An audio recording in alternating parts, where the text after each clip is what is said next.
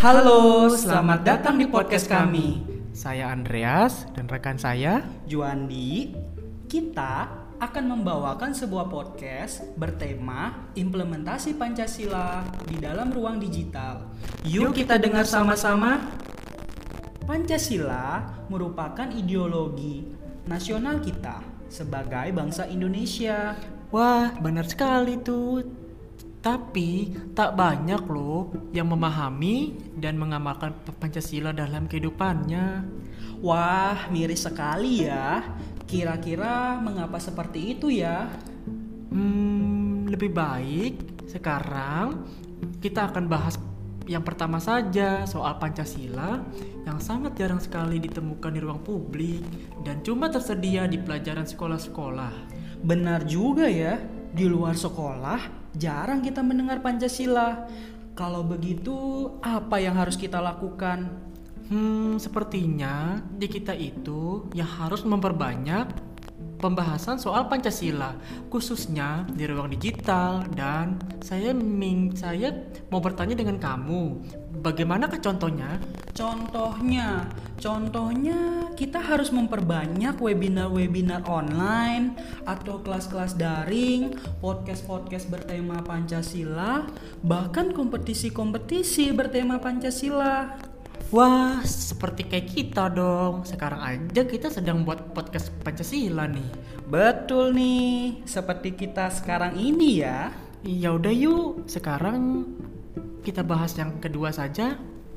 Oke, tema kita hari ini adalah implementasi Pancasila di ruang digital. Tapi sebelumnya harus kita tahu nih, uraian butir-butir Pancasila itu sendiri. Pancasila itu ada lima sila. Yang pertama, ketuhanan yang Maha Esa. Yang kedua, kemanusiaan yang adil dan beradab. Yang ketiga, persatuan Indonesia.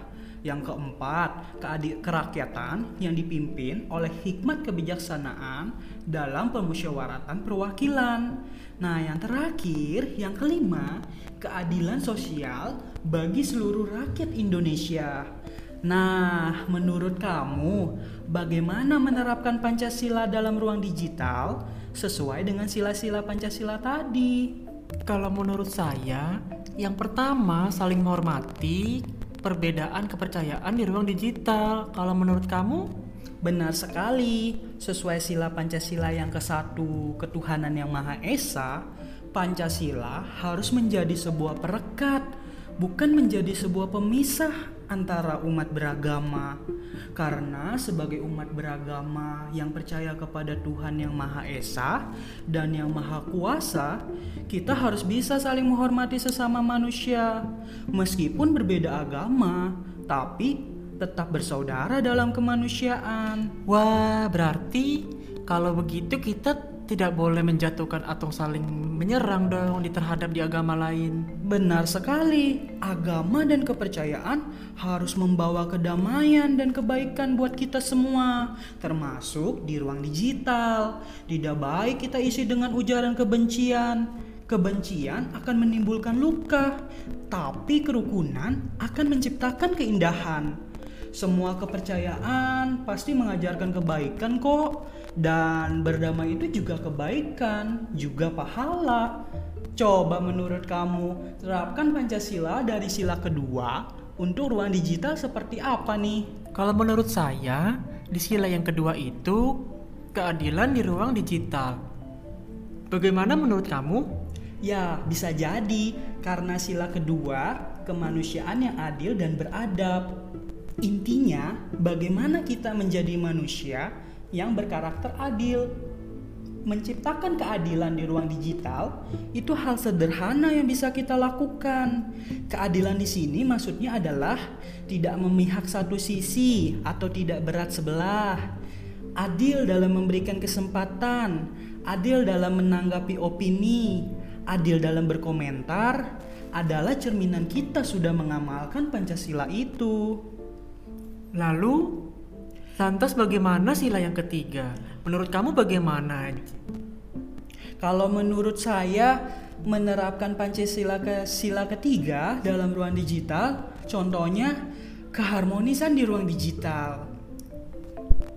Kalau gitu, boleh dong dijelaskan contohnya untuk semua yang yang mendengarkan podcast kita menjadi paham apa yang tentang Pancasila. Oke, karena sila ketiga adalah persatuan Indonesia, artinya kita harus menciptakan keharmonisan di dalam ruang digital agar terciptanya persatuan di antara kita. Persatuan tidak harus menjadi satu kok. Kalau setiap orang memaksa semua harus jadi satu sesuai yang dia mau, maka bukan persatuan yang terjadi, tapi perpecahan. Waduh.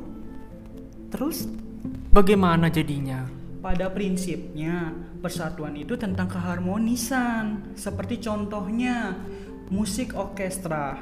Orkestra terdiri dari bermacam-macam alat musik, tapi orkestra bisa menjadi harmoni yang indah.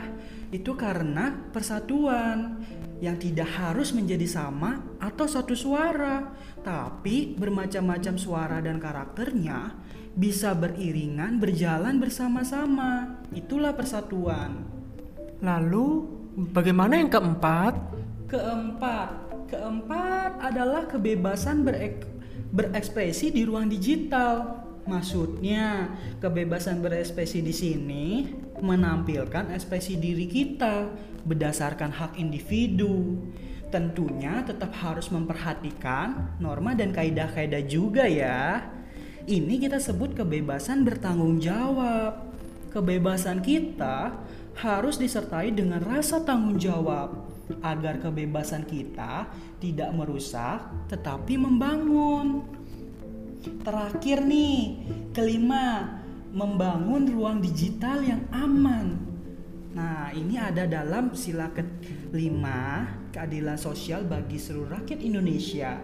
Bagaimana kita membangun ruang digital yang aman dan bagi semua orang. Pada akhirnya, tugas kita semua untuk membangun lingkungan ruang digital kita yang aman agar nama baik kita sebagai bangsa Indonesia bisa terhormat di mata dunia.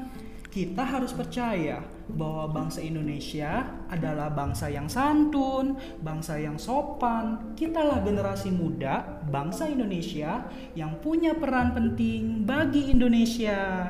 Wah, bagus juga ya.